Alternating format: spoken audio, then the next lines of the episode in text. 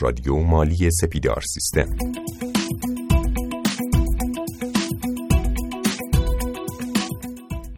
اینکه همونجور که خدمتتون در اوایل جلسه قبل خدمتتون عرض کردم با توجه به اینکه قطعا سوالات زیاد هستش ما راه ارتباطی رو خدمتتون اینجا عرض کردیم که شما می‌تونید اگر سوالی مشکلی چیزی داشته باشید به این شماره به صورت پرجن وایس کوتاه نوشته پیام بدید تا بتونید ایشالا پاسخ سوالاتتون رو بگیرید. و اینکه در خدمتتون هستیم با ادامه مباحث. خب. دوستان فایل پاورپوینت رو هم در اختیارتون قرار میدن که گفتم خدمتتون. حالا اگرم یه وقت دیری شد زودی شد باز به همون شماره هم اگر تو واتساپ پیغام بدید دوباره از طریق اون شماره هم می‌تونید فایل پاورپوینت این رو دریافت کنید. خب این بخشنامه دستمزد سال 1401 هستش که در حقیقت شورای عالی کار تصویب کرده. همونجوری که خدمتتون عرض شد سه‌جانبه‌گری دولت و کارفرمایان و کارگران وجود داره که بر اساس ماده 41 که با هم صحبت کردیم جلسه قبل این بخشنامه صادر شده. حداقل مزد روزانه رو اومدن برای قرارداد دائمی و موقت عدد 1 393 250 ریال در نظر گرفتن. و اما میگه همچنین از اول سال 1401 سایر سطوح مزدی روزانه 38 درصد به علاوه عدد ثابتی هستش که باید اضافه بشه. اینجا یه نکته که وجود داره میگه 38 درصد مزد ثابت یا مزد مبنا باید افزایش پیدا کنه. سوالی که پیش میاد آقا مزد ثابت چیه؟ این مزد ثابتی که داریم قرار افزایش بدیم دقیقا چیه؟ چه چیزایی رو می‌تونیم افزایش بدیم؟ چه مواردی رو می‌تونیم افزایش ندیم؟ مزد ثابت تعریفش چیه؟ کجا گفته مزد ثابت رو؟ مزد ثابت طبق ماده 36 قانون کار میشه مزد شغل به علاوه مزایای ثابت پرداختی به تبع شغل. پس اگر مزایای ثابت پرداختی به تبع شاغل وجود داشته باشه مثل چی؟ نه.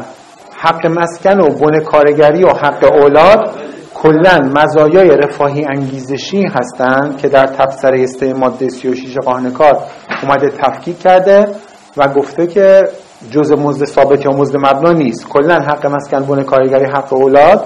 پاداش افزایش تولید یا همون کارانه جز مزد ثابت یا مزد مبنا نیست. و وقتی که میگه جز مزد ثابت یا مزد مبنا نیست این دیگه قانونه. اگر خاطرتون باشه یه سری بحث ها در خصوص نحوه محاسبه سنوات شد و یه رنگ هیئت عمومی دیوان عدالت اداری اومد صادر کرد و گفتش که آقا باید سنوات بر اساس مزد پرداخت بشه بر اساس مزد یا حقوق کارگر که تو ماده 34 قانون کار وجود داره باید پرداخت بشه. در خصوص حق و وجود داره. دوباره باز دوباره یه سری پیجا اومدن گفتن که آقا دیگه مبنای محاسبه سنوات شده کلیه پرداخته که به کارگر داریم پرداخت میشیم.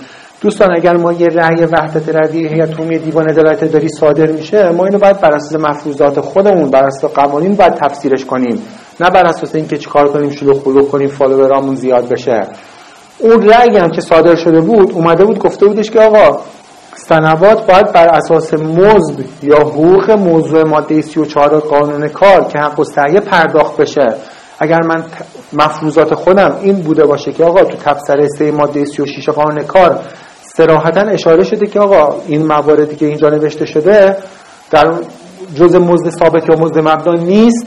پس هر رأیی که صادر بشه من مفروضاتم اینه که آقا اون کسی که رأی رو صادر کرده یه مرجعی بوده که به حال از قضات دیوان عدالت اداری بودن و اینا رو می‌دونن. پس تفسیر من باید در جهت قانون باشه. که اولا ما می‌گفتیم آقا اگر گفته بود حق و سعی منظورش از اون رأی قسمت اول ماده 34 قانون کار بود. ماده 34 قانون کار بود. بذارید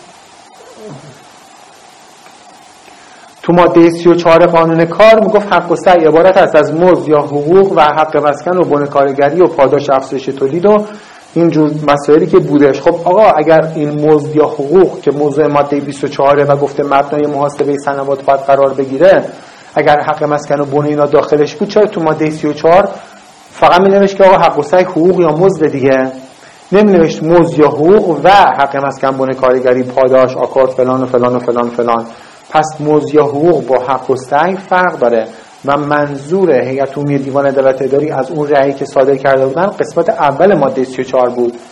اومدن گفتن نه کل ماده 34 شلوغ بلوغ کردن. گفتن آقا هیئت باید دوباره رأی صادر کنه اصلاح کنه و در نهایت حالا در حال حاضر و قبلا هم از همون اول مبنای محاسبه سنوات همیشه حقوق یا مزد بوده که موارد مندرج در تبصره سه ماده 36 قانون کار در اون لحاظ نمیشه.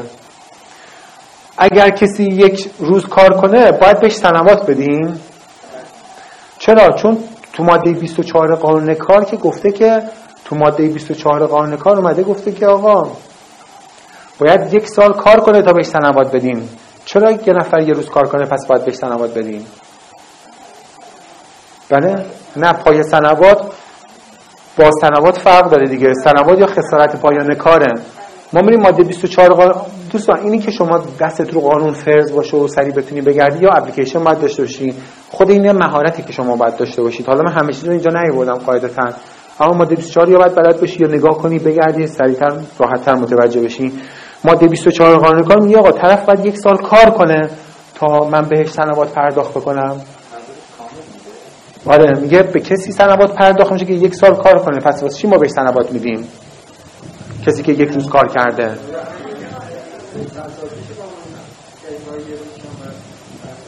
دقیقا.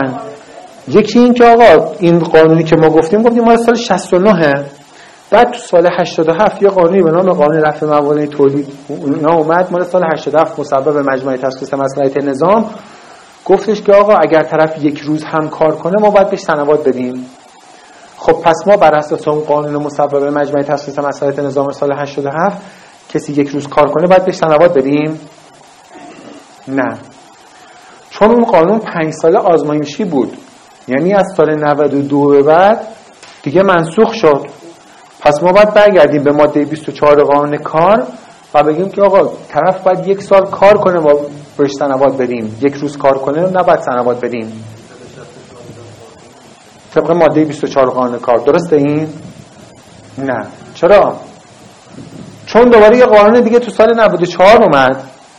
تو سال 94 یه قانون دیگه اومد اونم قانون رفع موانع تولید سال 94 خرداد 94 اینا بود. اونجا دوباره اومد گفتش که آقا یک روزم کار کنه باید سنوات بدیم. ما باید بر اساس اون قانون سنوات رو یک روزم کار کنه بدیم. نه بر اساس ماده 24 قانون کار. بعضیا تو قراردادشون نیستن آقا با توجه به ماده 24 قانون کار یک سال کار کنه سنوات بدیم. خب بابا تو که داری اشتباه می‌نویسی تو قرارداد. بعد بنویس بر اساس قانون رفع موانع تولید سال 94 ماده 40 که یک روزم کار کنه ما باید سنوات بدیم. نه این دائمیه.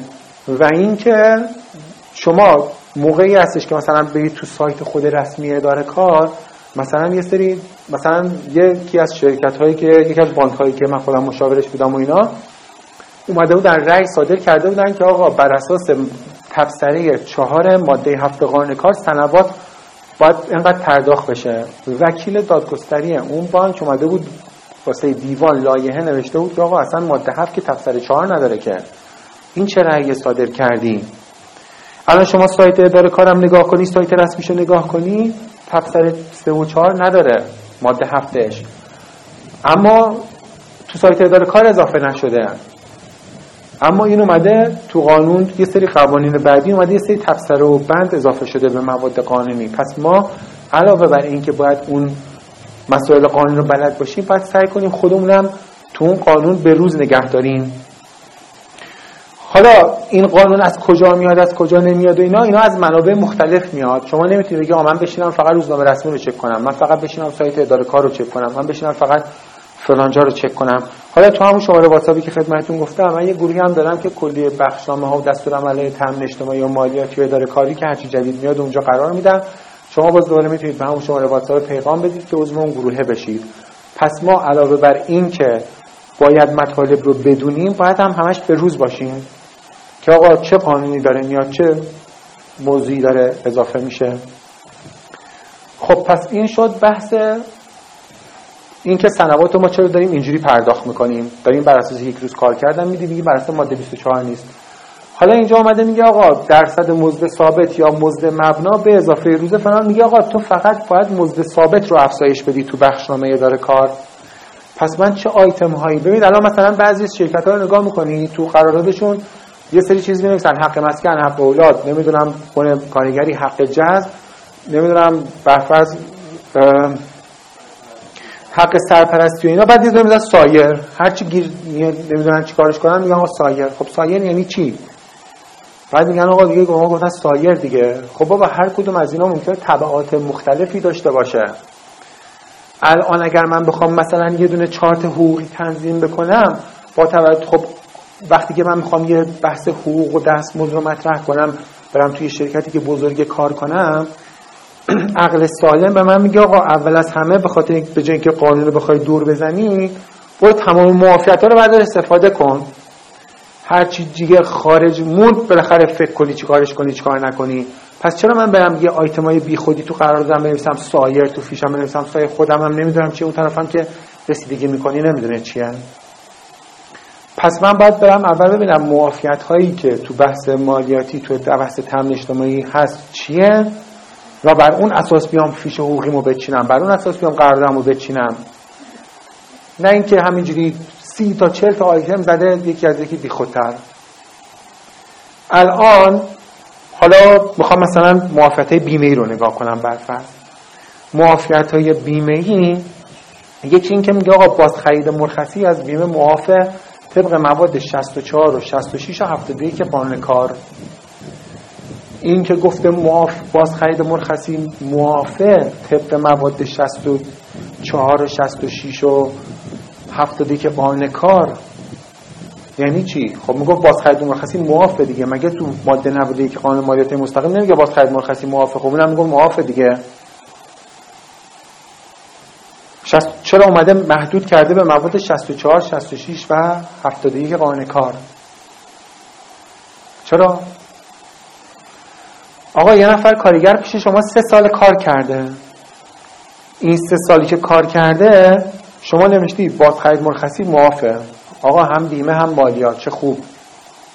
گفتی که حقوق مزد اون کارگرم فرض کن مثلا حق و سعیش الان مبنای محاسبه باز خرید مرخصی طبق آخرین رأی دیوان عدالت اداری کلیه پرداختی های به کارگره پس باز خرید مرخصی بخواید حساب بکنید یعنی حق مسکن و بون کارگری و حق اولاد اینا رو باید برای باز خرید مرخصی حساب کنید.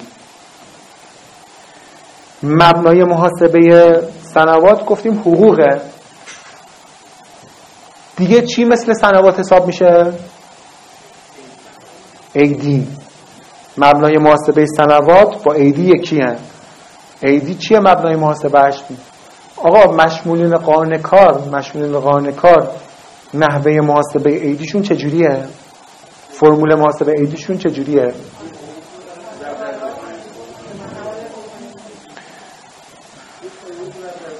میگه پایه حقوق ضرب در دو. خب؟ خب؟ دیگه چی؟ بقیهش چیه؟ مبنای محاسبه ایدی. نه فرمول محاسبه ایدی چیه؟ برای مش برای سوالم اینجوریه. نگید اشتباه پرسیدی یا انحرافی پرسیدی یا هر چیزی. مبنای محاسبه ایدی برای مشمولین قانون کار چیه؟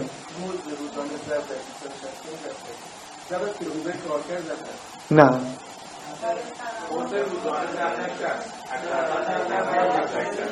میگن مزد روزانه ضرب در 60 خب؟ 90 روز؟ 90 روز مزدشه؟ آها 90 روز حداقل مزده. خب دیگه چی؟ سوال جوابش ناقص بود. سه برابر حداقل حقوق دو برابر حداقل حقوق.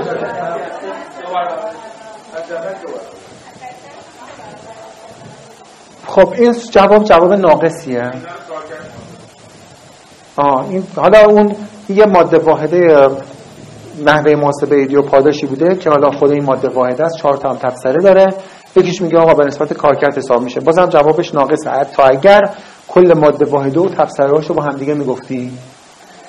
یه نفر که تقریبا حرفه‌ای باشه اگر ازش دارن سوال می‌پرسن آقا مبنای محاسبه ایدی برای مشمول قانون کار چیه؟ باید بگی آقا دو تا قانون محاسبه ایدی داریم برای مشمول قانون کار.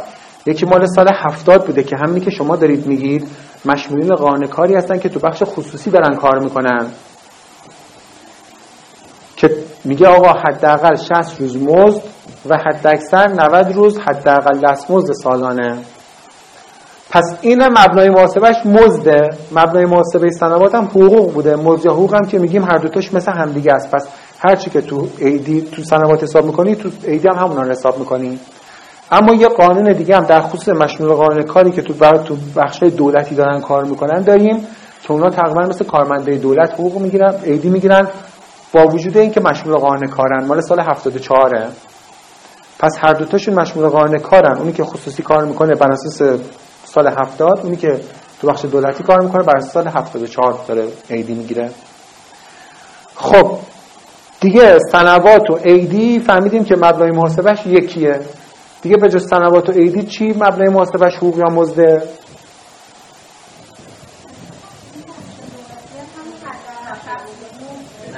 نه مثل کارمنده دولته. هملاش اعلام دولت. اعلام دولت. خب آقا یکی سنوات رو فهمیدیم مبنای محاسبش چیه. ایدی هم گفتیم مثل سنوات دیگه چی؟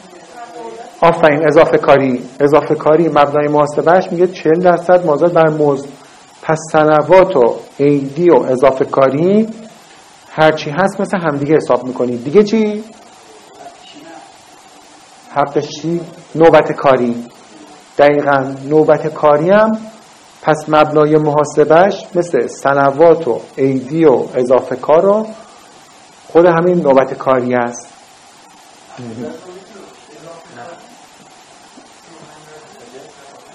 اضافه کاری 40 درصد دیگه. اون شبکاریه. شبکاری 35 درصده.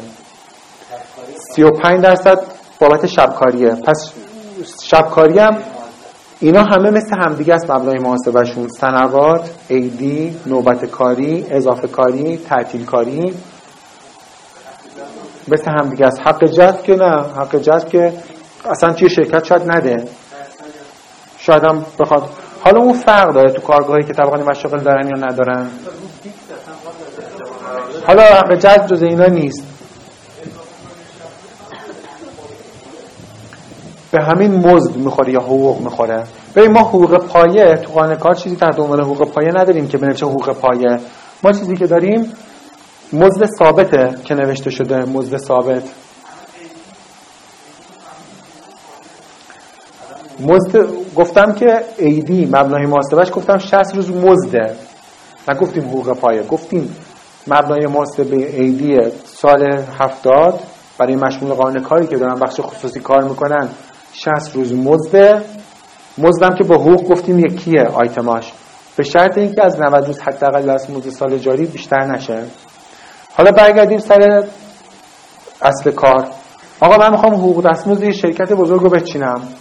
استنیم به من میگه آقا اول برو ها رو استفاده کن بد دادن. بعد برو مثلا بقیه کار رو استفاده کن دیگه چیز بیخود ننویس مثلا سایه رو نمی‌دونم حق فلان و حق فلانی که چه تو مزد ثابت باشه چه نباشه فایده نداشته باشه. میگم آیتمای مشمول غیر مشمول بیمه چیه؟ یکیش که بازخرید مرخصیه. میگه آقا بازخرید مرخصی بر اساس مواد 64 66 و 71 من درسته برم بنویسم که آقا چون طرف سه سال کار کرده. میگم بازخرید مرخصی چون ایدی و تو مالیات معافه تو ایدی غیر مشمول تو مالیات تو بیمه غیر مشموله. بنویسم کسی که سه سال کار کرده بازخرید مرخصیش بابت مثلا چهل روز یا بابت مثلا پنجاه روز میشه مثلا دو میلیون تومن اینو از من باید قبول کنه. چرا نه؟ آفرین. یعنی اینکه آقا میگه سه سال اگر کار کرده حتی اکثر هیچ هم مرخصی نرفته باشه چند روز می‌تونه بره؟ چند روز ذخیره شده؟ بابت سه سال چند روز حد اکثر ذخیره شده؟ نه ما داریم میگیم بذارید یه دور دیگه بپرسم. سوالم اینه میگه آقا یکی سه سال اصلا هیچ هم مرخصی نرفته. اون کسی که داره حساب رسی انجام میده میگه آقا من با فرض این که اصلا طرف هیچ هم مرخصی نرفته دیگه پر پر بابت سه سال چند روز می‌تونه انجام بدی؟ 28 روز. سه سال کار کرده طرف اونجا. 28 تا چجوری حساب کردی؟ خب سه نوته که میشه 27 تا. آفرین. یعنی چقدر میشه حد اکثر؟ حد اکثر. دقیقا. یعنی میگه آقا دو تا سال اول میشه 18 روز دو نه تا 18 تا به علاوه هر چند هر چقدر که سال آخر استفاده نکرده. یعنی میگه چیه باز خودت زدی مثلا 50 روز 60 روز زدی باز خرید مرخصی آقا این ضوابط داره. ماده 64 ماده 66 ماده 71 داره میگه آقا این ذخیرش توی حدیه می‌خوای پرداخت کنی حدیه نه که بگی آقا من هر چی کم آوردم برم بزنم تو باز خرید مرخصی به خاطر این اومدن اینجا محدود کردن.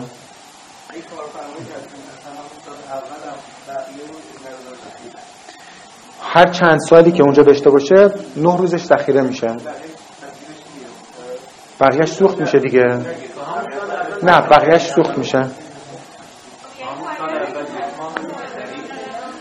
خب مرخصی بحثش خیلی طولانیه و یه در خصوص بازخرید مرخصی ما اتفاقا یه دو تا فکر کنم 20 دقیقه 40 دقیقه اینا بود ضبط کردیم تو رادیو مالی هست. اونا رو می‌تونید از اونجا برید حالا دانلود کنید یا گوش کنید. کلا هر چی در خصوص مرخصی استعلاجی و کرونا و نمی‌دونم ذخیره مرخصی اینا هست چی هست و نحوه محاسبه اونجا تو رادیو مالی دو تا 20 دقیقه 30 دقیقه هستش. فکر کنم یک ساعت فقط در خصوص مرخصی صحبت کردیم.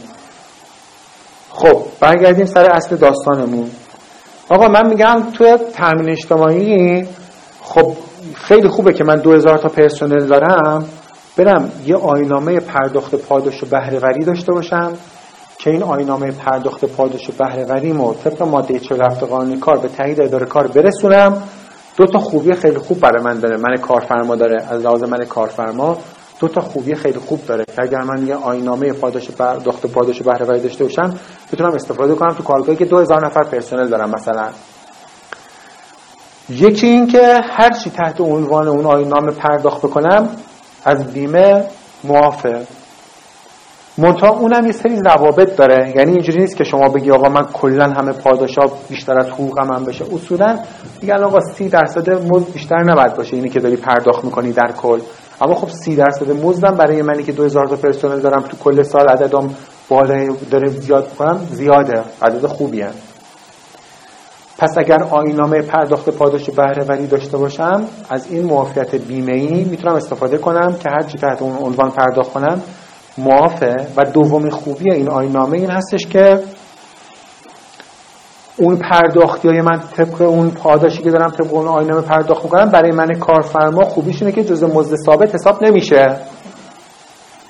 یعنی اینکه سنواتی که می‌خوام به کارگر پرداخت کنم اضافه کاری که به کارگر پرداخت کنم نوبت کاری تعطیل کاری که می‌خوام به کارگر پرداخت کنم مبنای محاسبه اینا قرار نمی‌گیره. پس برای من کارفرما این دوتا خوبی رو داره.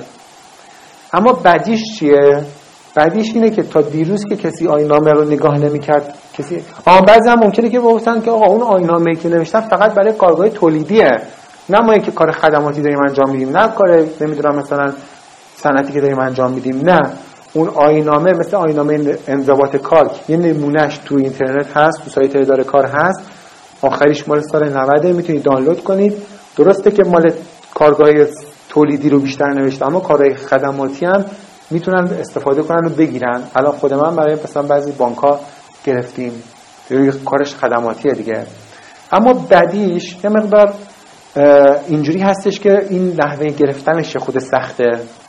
سخته یعنی یه مسیر یه مقدار پیچ و خمی داره پیچ و خم علکی داره که دیگه حالا من چون این فیلم ضبط میشه نمی‌تونم بگم مسیرش چجوریه بخوای بگیری. اما باید اصولا اون مسیر رو بری متاسفانه تا بتونی یه خود راحت تر بگیری. وگرنه این باید بری و بیای اینا اصلاح کنی. پس این دو تا خوبی خیلی بزرگ رو برای من داره. حالا میگم آقا من بیمه رو میرم نگاه می‌کنم مالیات رو میرم نگاه می‌کنم. مالیات می‌دونیم که موافقت های قانونی سر جاش هست. ماده 91 ماده 92 جانباز در خصوص کسایی که حالا جانباز هستن. و اون موافقت هایی که افراد خاص بهشون تعلق می‌گیره همه سر جاش هست. پس اون بونکارت غیر نقدی دو دوازده هم, هم سر جاش هست. می‌تونم استفاده کنم سال 1401 هم تو بیمه هم اومده گفته آقا پرداخت های مناسبتی بابت هر مناسبتی آقا زاد روزش باشه. روز تولد پرسنلمونه نمی‌دونم عید قدیر قربان هرچی که هست. اونم پرداختای مناسبتی موافه اما تو بخشنامه بیمه ننوشته سقفش چقدره ولی تو رویه حساب رسه سازمان تامین میان اونم دو دوازدهم معافیت مالیاتی در نظر می‌گیرن. یعنی این دوتا عددا با همدیگه یکیه. حالا پس بهتره این بنکارت غیر نقدی مالیاتی با پرداختای مناسبتی تامین اجتماعی این دوتا الان عدداش یکیه تقریبا هر دوتاش دو دوازدهمه. هرچند تو بخشنامه تامین اجتماعی ننوشته دو دوازدهم اما رویه دو دوازدهمه. پس بهتره که من بیام از این آیتمم استفاده کنم به خاطر اینکه هر دو تاشو بتونم پوشش بدم استفاده کنم بیام هر دو تاشو تقریبا یکی کنم. نه اینکه مثلا اونو برم جداگونه بدم اینور مالیات قبول نکنه یا اونور بیمه قبول نکنه خب چه کاریه؟ من میرم با کارت غیر نقدی هر دو تاشو پرداخت می‌کنم همزمان پرداخت می‌کنم که هر دو تاشو بتونم دفاع کنم دو دوازده معافیت مالیاتیه. که اینم یکی از آپشن‌های خیلی خوبیه که من می‌تونم اونجا بذارم برای پرسنلم استفاده کنم.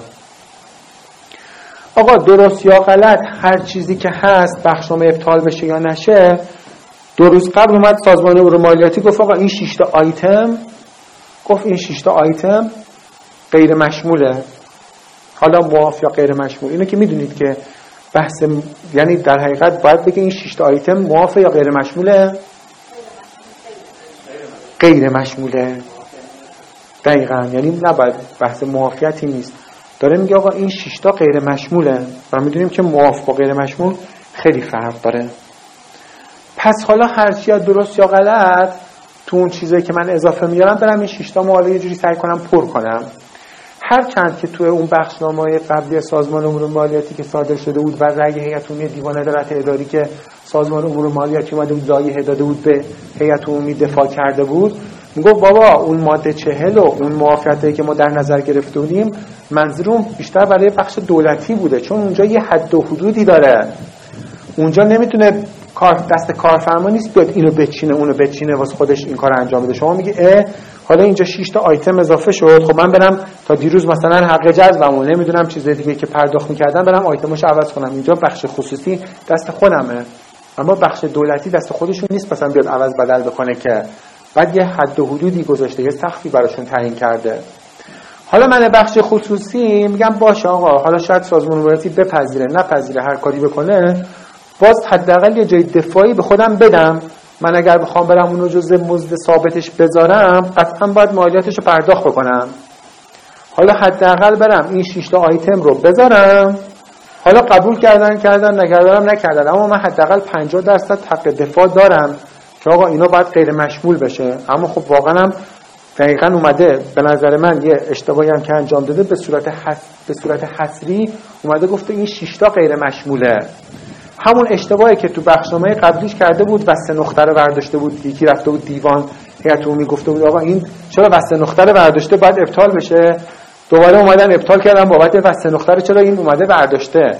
الان هم اگر بحث غیر مشمولیت وجود داشته باشه سازمان امور مالیاتی قطعا نمی‌تونه بیاد بنویسه این شیشتایی که من فقط میگم به صورت حسری ننوشته به صورت تمثیلی باید بگه نه به صورت حسری اما تو بخشنامش رو نگاه کنید میگه آقا این شیشتا فقط غیر مشمولن. چرا بسته نقطه نذاشته؟ دوباره همون اشتباه قبلی رو تکرار کرده دوباره یکی پاشه بره بگه آقا این چرا بسته نقطه رو ور میداره؟ حالا در هر صورت این چون قانون بودجه قانون یک ساله هست شاید سال بعد تغییر کنه یکی بخواد بره دیوان نرن هر اتفاقی بیفته عقل سلیم به من میگه که آقا من همین شیشتا رو بزنم آیتمم حالا قبول می‌کنن کردن نکردن نکردن. یا اینکه در حد اما عرف و متعارفش رو رایت می‌کنم. اون شیشتا چی بود؟ یکی کمک هزینه مهد کودک بود. دومی کمک هزینه تلفن همراه بود. جدید دیگه مال 28 دوه. سومی آره، سومی کمک هزینه ورزش بود. چهارمیش عیاب و زهاب بود. پنجمیش هزینه غذا بود. و شیشمی نه پنجمیش هزینه مسکن بود. شیشمیش یارانه غذا بود. و بهتره که عین اینی که این میگه من بنویسم. مثلا ننویسم هزینه غذا. حالا فردا میگه آقا این هزینه غذا با اون یارانه غذا فرق داره. پس دقیقا این همه شیشتایی که گفتیم رو باید بنویسی. یعنی آیتمات این باشه. حالا می‌تونید دفاع کنید نمی‌تونید دفاع کنید هر چیزی هست. بهتر از این هستش که به قول معروف میگه آقا چک خود خودمون رو لو میدیم. آقا آقا ما حداقل بریم شیشتا رو بنویسیم بگیم آقا شیشتا که خودت گفتی عرفش هم رعایت کنیم. حالا یا می‌تونیم دفاع کنیم یا نمی‌تونیم دفاع کنیم.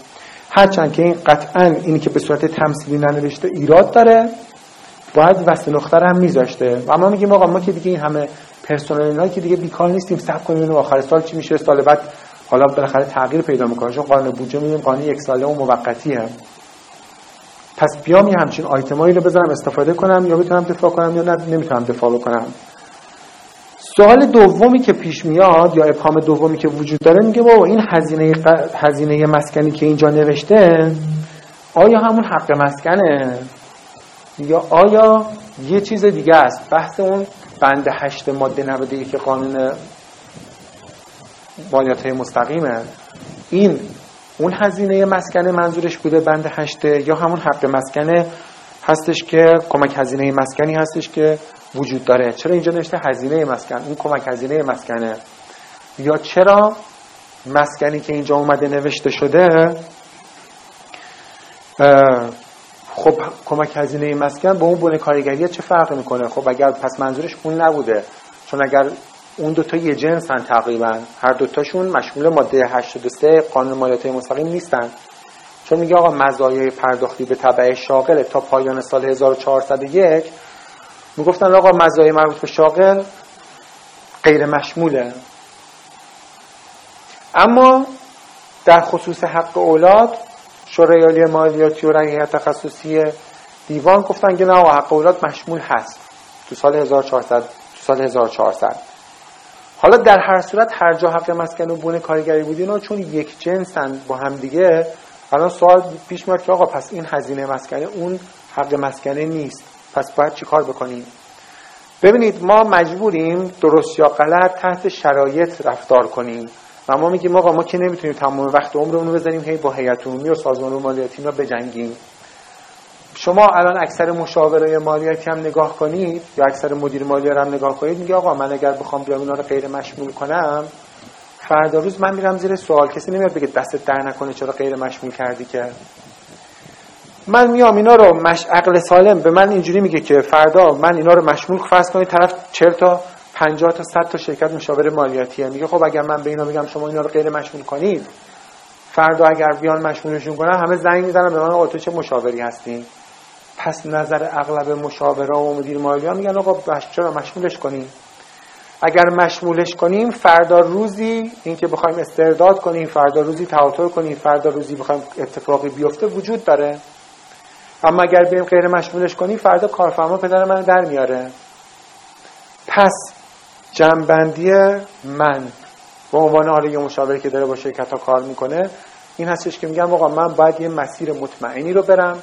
یه مسیر رو برم ریسک نکنم.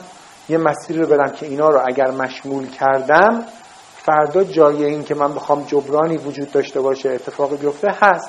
اما اگر گفتم به اون شرکتی که به عنوان مشاور بیا حق مسکن و بن کارگر یا حق اولاد رو غیر مشمول کن و فردا سازمان امور مالیاتی یا هر دیگه قبول نکرد من چی جواب باید بدم؟ کارفرمای میگه ای دست در نکنه چه خوب شد. نمی‌دونم بیا اینقدر پاداش بگیر اینا غیر مشموله. فردا مشکل می‌خورم. منطقیش اینه که به عنوان مشاور به عنوان مدیر بگیم آقا مشموله. چون اونجا راه برگشتی داریم استعدادی داریم نمی‌دونم تواتری داریم. اما اگر بخوایم بگیم که آقا نه اینا رو غیر مشمول کن هیچ کس به شما نمیگه دست در نکنه. و جای برگشت دیگه تو این قضیه نیست. پس یه سری آیتم های حقوقی رو اومدیم گفتیم بیایم از این ما غیر مشموله مالیاتی که تصریح شده خودشون هم گفتن بیایم استفاده کنیم. بهتر از اون سایری هستش که نه خودمون می‌دونیم چیه. نه اون کسی که رسیدگی می‌کنه بفهمه چیه. و اینا یه سری آیتمایی هستش که من اینا رو می‌تونم اینجوری پر کنم. اینجا هم تو بخشنامه دستمزد 1401 میگه که آقا سایر سطوح مزدی نیز 38 درصد مزد ثابت. یعنی میگه آقا قسمت چیزایی که مربوط تو مزد ثابت رو باید افزایش بدیم. مزد ثابت چی بود؟ مزد شغل علاوه مزایای ثابت پرداختی به تبع شغل بود. مفهوم مخالف این حرف میشه که آقا چیزایی که مزایای مربوط به شاغل هست رو می‌تونی افزایش ندی. چیزی که بخشنامه داره میگه. اما در هر صورت چه مزایای مربوط به شغل باشه شاغل باشه هر چی باشه تامین اجتماعی هم کار خودشو می‌کنه. میگه آقا من اصلا بخشنامه کار دارم نه چیزی کار دارم این ستون مزد ثابت مزد روزانه رو باید افزایش بدیم پس اینی که من دارم میگم باید از ابعاد مختلف نگاه کنیم به خاطر اینکه تو از لحاظ قانون کار هیچ نمی‌تونه به دیرات بگیره میگه آقا مگه ننوشتی مزد ثابت افزایش بده؟ من اومدم مزایای مربوط به شاغلش افزایش ندادم. اما از اون تامین هر ماه برات فردا ممکنه بدهی بیاد. چون اون به تفکیک حقوق شما که چی هست چی نیست کار نداره.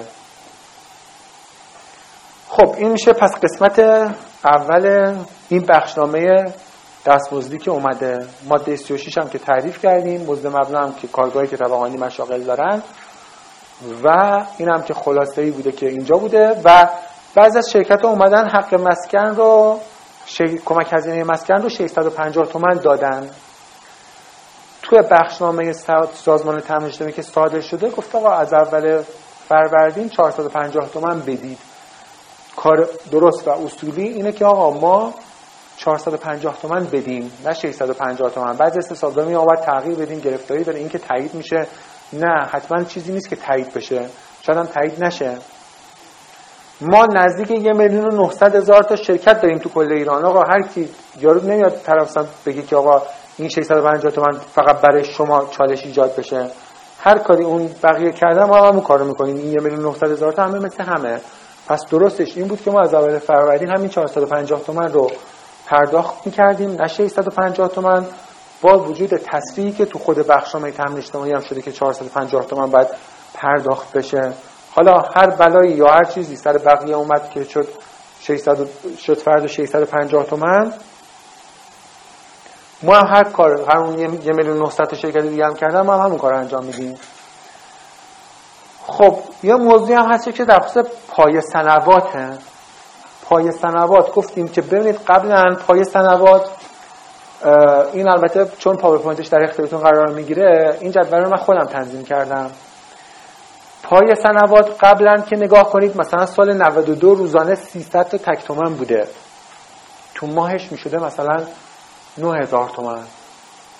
یا مثلا سال 98 سال سال 98 مثلا مایی 52 هزار تومن بوده. حالا سال 97 51 هزار تومن.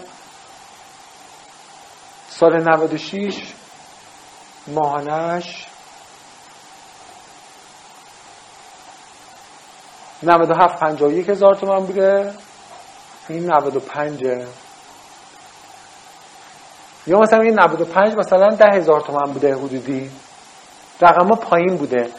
یهویی این پای سنوات افزایش پیدا می‌کنه. قبلا ما گفتیم آقا کارگر پا نمیشه بره مثلا بابت 9000 تومن و نمی‌دونم بابت 100 مثلا نه 150 تومن اشتباه گفتم. درست آها ماهاناش بود گفتم. بابت 50 تومن اینا اضافه کنه. ببین این رقم پایینه. اینجا الان چون تقریبا نتیجه این مقدار ناخواناه. این عددا چون قبلتر پای سنوات مبلغ پایینی بود ما گفتیم ما با طرف که نمیره. بابت مایی 50 تومن مایی 60 تومن بده شکایت بکنه اداره کار که. اما الان این عددا دیگه اومده بالا.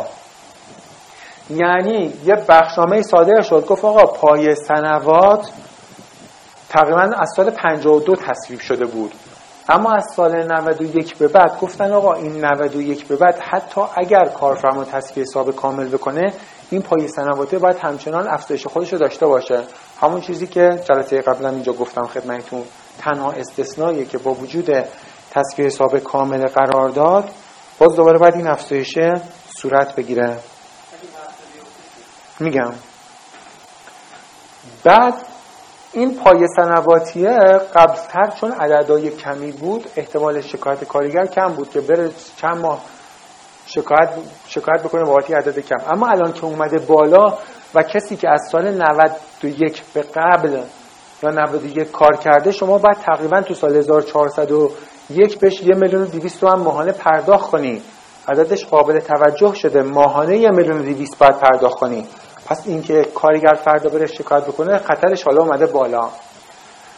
پس عقل سلیم میگه آقا من تو اون جدولی که دارم تو قرار دادم دارم تنظیم می‌کنم بعد اینو دیگه نشون بدم. که فردا به من نگه اینو پرداخت نکردی. شما شاید چون به کارگرت مثلا فرض کن ماهانه 20 میلیون تومنم بدی میگه آقا این 20 میلیون تومن من نمیگم نگرفتم که. میگه این 20 میلیون تومن رو من گرفتم اما این حقوقم بوده گرفتم. و طبق ماده 87 آیین دادرسی کار کارفرماست که باید تعدیه حقوق رو اثبات بکنه. و بگه آقا من اینو پرداخت کردم. خب کارفرما چجوری اثبات کنه؟ کارگر راست میگه دیگه. میگه آقا این واریزی من فقط حقوقم بوده داده. پای سنوات کجا داده؟ تو تصفیه حسابایی که می‌گیری پای سنوات رو باید نشون بدی بهش. تو قرارداد باید نشون بدی بهش. وگرنه می‌تونه ادعا بکنه و شما ممکنه دچار مشکل بخورید. پس پای سنوات رو ما به کسی پرداخت می‌کنیم که یک سال از زمان کارکردش گذشته باشه و یا اینکه یک سال از آخرین پای حقوق دریافتیش از آخرین پای سنواتی گرفته گذشته باشه. یعنی شما فرض کنید یه نفر ممکنه یک سه 1399 اومده باشه استخدام بشه. طرف یک سه 1399 اومده استخدام شده. من از یک سه 1399 که اومده استخدام بشه تا یک سه 1400 چیزی تحت عنوان پای سنوات بهش نمیدم. از یک سه 1400 تا پایان سال 1400 من اون پای سنواتی اون سال رو بهش میدم. درسته؟ حالا ماه یک و دو سال 1401 ماه یک و دو 1401 من باید چیکار کنم؟ الان مشکلم فروردین و اردیبهشت سال 1401 که من باید الان اینو چیکار کنم؟ پای سنواتش چی میشه تکلیف؟ از اول سال باید جدیده رو اضافه کنم. خب میگه از اول سال اضافه بشه. مگه اونجا گفته سال به سال اضافه کنید؟ گفته از یک سالی که میگذره اضافه کنید. اگر قرار باشه تو سال 1401 من اضافه کنم از یک 1401 بعد اضافه کنم. چرا از اول سال اضافه کنم؟ تکلیف فروردین اردیبهشت چی میشه؟ همون پارسالیه رو باید بدم؟ واقعا؟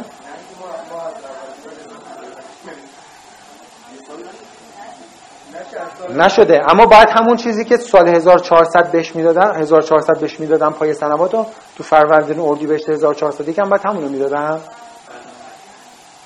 ها؟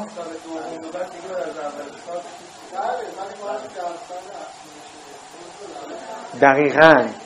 آقا بابت فروردین و اردیبهشت چون پای سنوات میره تو مزد ثابت من باید بابت فروردین و اردیبهشت پای سنوات سال قبل رو که رفته تو مزد ثابت ضرب در یک و سی و هشت بعد ثابته میشه. از یک سه 1401 اون جدیده هم بهش اضافه میشه.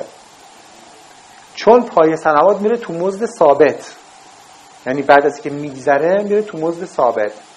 حالا ما میگیم آقا پای سنوات رو پس به خاطر اینکه ارزشی که پیدا کرده رقمش اضافه شده من باید اینو نشون بدم که فردا کارگر نگه پرداخت نکردم. اما یه شرکتی مثل شرکت ایشون که ممکنه تعداد پرسنل زیاد باشه میگه من باید یه نفر آدم استخدام کنم ببینم اینا که اینجوری شده حقوق اینا میشه حقوق همون آدمه میشه اینا یه میگه ولش کن از اول سال همه رو اضافه می‌کنم که اون مشکل قانونی نداره. الان این جدوله رو اگر بخواید نگاه کنید ما میگیم آقا تاریخ استخدام طرف از اینجا اجباری شده دیگه پرداختش که میگه حتی اگر تصفیه حساب کردی باید هم انجام بده. میگه آقا تاریخ استخدام طرف یکی یک 91 یکی یک 92 همینجوری اومده تا یکی یک 1400 کسی که یکی یک 91 اومده تو سال 92 قطعا چیزی نمی‌گیره. تو سال 92 پای سنوات روزانه بوده 300 300 تومن. ماهانش می‌شده 9 تومن. خب تو سال 92 کسی که یکی که 91 اومده سر کار از اول 92 بهش ماهانه 9000 تومن می‌دادیم. حالا الان چرا من گفتم آقا اون پای سنواته چرا ضرب در یک ممیز 38 بعد بعد ثابت بشه؟ چرا نگفتیم ضرب در 57 درصد افزایش باید بشه؟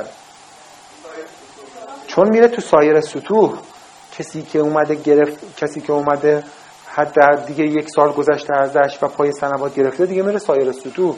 حد اقلیا یعنی همون حد اقلیاست یعنی الان شما همه این ضریبایی که این بالا می‌بینید مثلا این 17 درصد 14 درصد نمی‌دونم 38 درصد. این سایر سطوحی ها رو ما اینجا نوشتیم. ضریبای سایر سطوحی ها نه افزایش های سالانه حد اقلیا پس ما میگیم آقا این 9000 تومن افزایش سال 92 به 93 12 درصد بوده. این 9000 تومن ضرب در 12 درصد مثلا میگه آقا این 9000 تومن میشه 10080 تومن سال 93 هم روزانه 5000 تومن بوده ماهانه می‌شده 15000 تومن. پرداختی اون کارگر می‌شده این 10080 تومن. با این 15 تومنه می‌شده 29 تومن. متوجه شدید؟ ببینید سال 92 که مشکلی نداریم. این 9000 تومن ماهانه بوده دادیم. این 9000 تومنه برای سال بعدش افزایش سایر سطوح بهش تعلق می‌گیره. 9000 تومنه میشه 10080 تومن. حالا پای سنواتی هم که تو سال 93 اعلام کرده بودن ماهانه 15000 تومن بوده. خب هم این 10080 تومنه رو باید بهش بدیم هم 15000 تومنه رو باید بهش بدیم میشه 25 تومن. حالا این 25 تومنه رفت تو مزد ثابتش. افزایش قانونی این سال 25 تومنه 17 درصد تعلق می‌گیره. میشه چقدر این ازش که خانه نیست میرم 29 تومنه یا 30 تومنه. حالا در هر صورت این افزایش بهش تعلق می‌گیره. و اون سال جدید هم بهش اضافه می‌کنیم. این همینجوری اینجوری ادامه پیدا می‌کنه میره بالا. حالا شما به خاطر کارت راحت تر باشه. من اومدم اینجوری نوشتم آقا کسی که سال 97 استخدام شده مثلا تو 1401 اون ته چقدر بگیره؟ کسی که مثلا 99 استخدام شده اون ته چقدر باید بگیره؟ و عدد رو هم نگاه می‌کنید مثلا یه میلیون و دیویست و یه میلیون و دیویست و یه میلیون و صد و یه میلیون و صد و یه میلیون و نهصد و ایناست ماهانه است. عدد ارزش پیدا کرده مثل سابق نیست. پس کارگر می‌تونه بره ادعا کنه که آقا پای سنوات به من نداده هرچند که شما واقعا پرداخت کرده باشید. و پای سنوات بابت اون ارقی هستش که کارگر به اون کارگاه داره و داره کار می‌کنه. و چون اون پای سنوات میره جزء مزد ثابت طرف دیگه اگر مثلا سه سال چهار سال وقفه بیفته دوباره بیاد کار کنه دوباره ما میگیم آقا بعد اون جزء مزد ثابتت بوده دیگه تموم شده رفته. و اما دیگه نباید بگیم چهار سال قبل پای سنوات دیگه میلیون رو مثلا یه میلیون تومن بود الان هم بیایم اونو بهش اضافه کنیم و می‌تونیم جدید این کار رو انجام بدیم.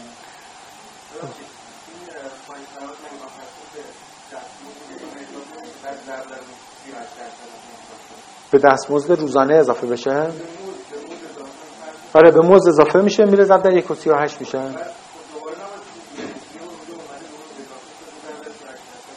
خب یه دفعه خودش جداگونه حساب نمیشه دیگه. آره 210 تومن رو باید نشون بدی. اما 200 خب دیگه باید تو اون یه میلیون رو نشون بدی در حقیقت. که آقا ما به تف... این همینی که گفتم دیگه. میگه مثلا کارگر کی اومده استخدام شده؟ میگه مثلا پای سنوات کسی که مثلا برفرض سال 93 اومده یه میلیون صد خورده ایه. خب دیگه ما میگیم که باید نشون داده بشه که فردا نگه که آقا این تو موز من گم شده ندادن پرداخت نکردن و اینا.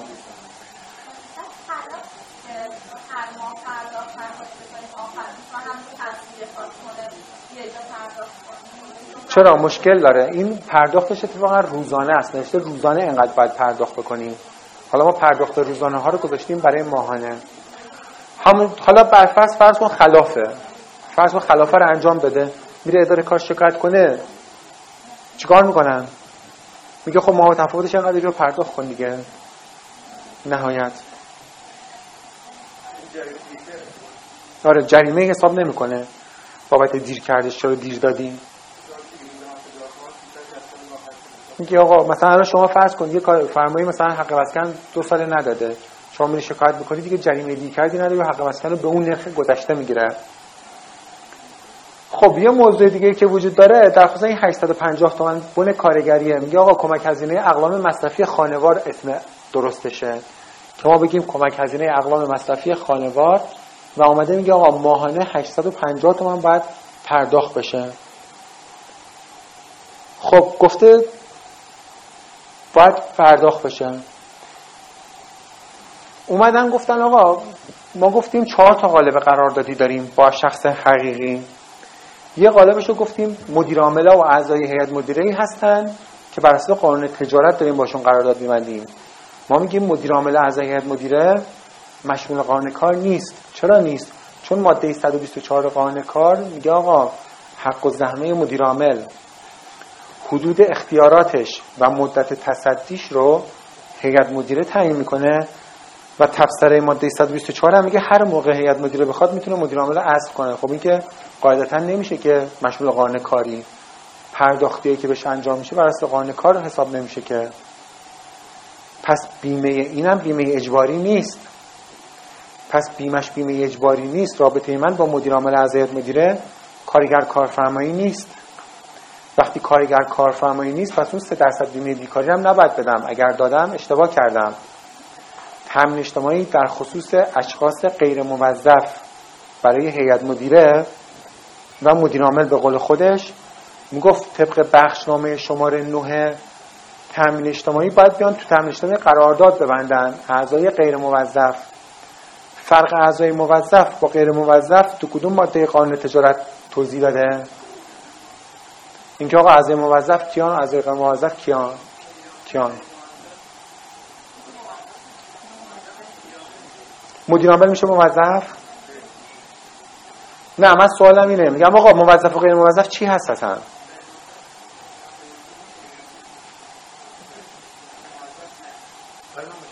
آه میگه غیر موظف حق حضور می‌گیره موظف نمی‌گیره. دیگه چی؟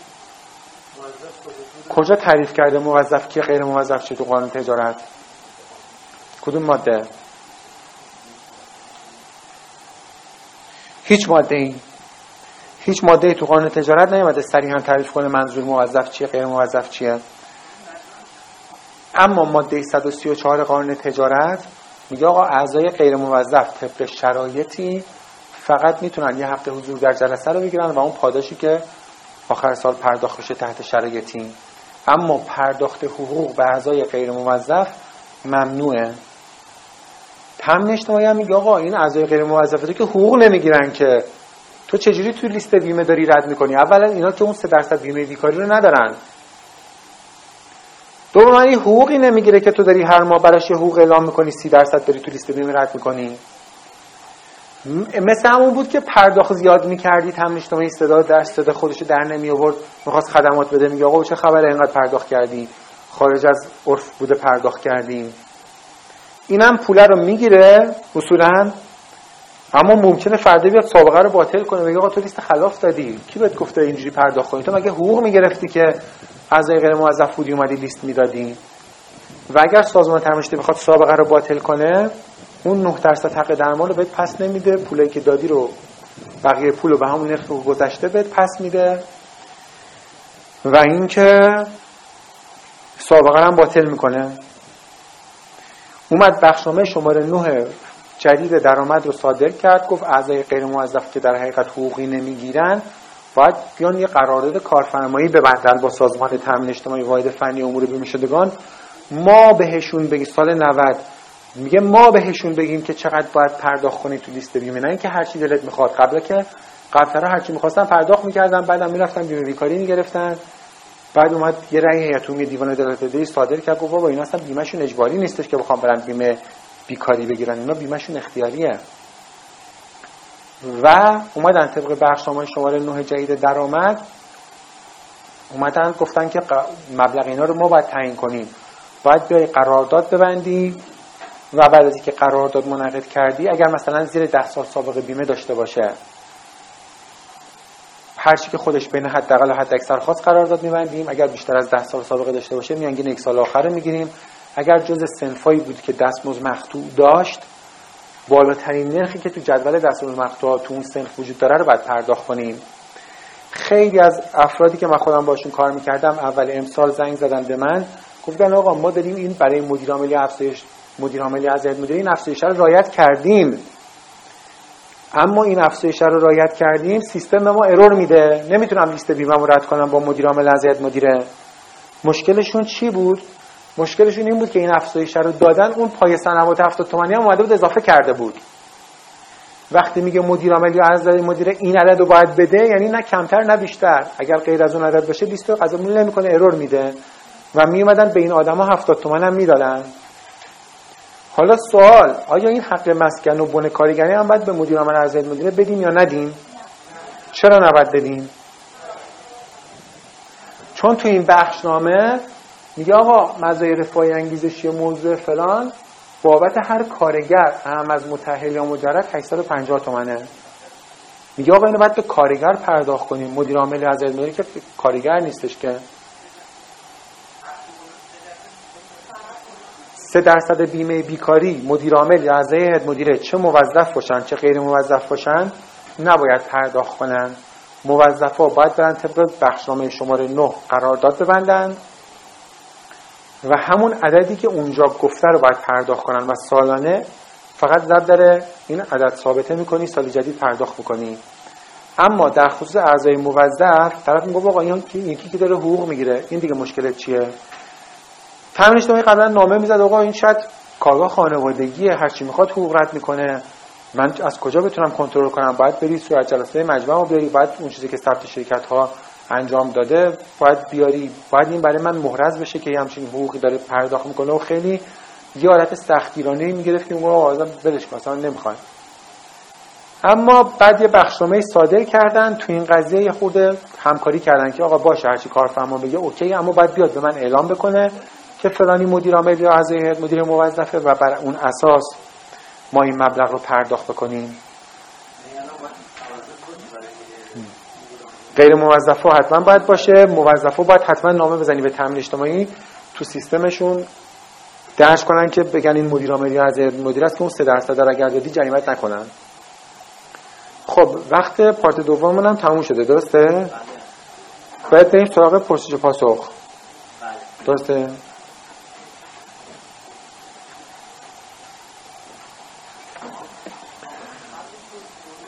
خب پس من یه دوباره بگم برای دوستانی که تازه اضافه شدن اونایی که می‌خوام به اون گروهی که آخرین بخشنامه اجتماعی مالیات داره کار قرار می‌گیره به همین شماره تو واتساپ پیغام میدن. اگر سوالی چیزی هم تو این حین جامون باز دوباره اینجا می‌تونید به صورت وایس کوتاه خواهشن بپرسید.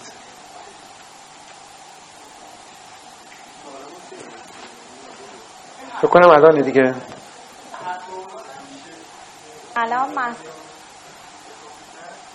نه حق اولاد به بیمه شده تعلق می‌گیره که مثلا اون شرایط رو داشته باشن.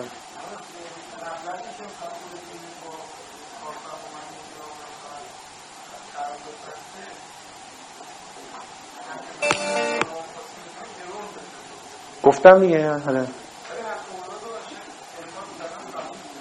حالا قبول کرده اما قاعدتا حق اولاد به بیمه شده تعلق می‌گیره که یه سری اون شرایط رو داشته باشه البته حق اولاد کلا اومده یه بخش یه رأی هم صادر شد گفتش که کلا در خصوص حق اولاد یه خورده به قول معروف تسهیلات بیشتری قائل شدن. قبلا میگن حتما باید سابقه تامین اجتماعی داشته باشه بعد گفتن سایر صندوق هم باشه.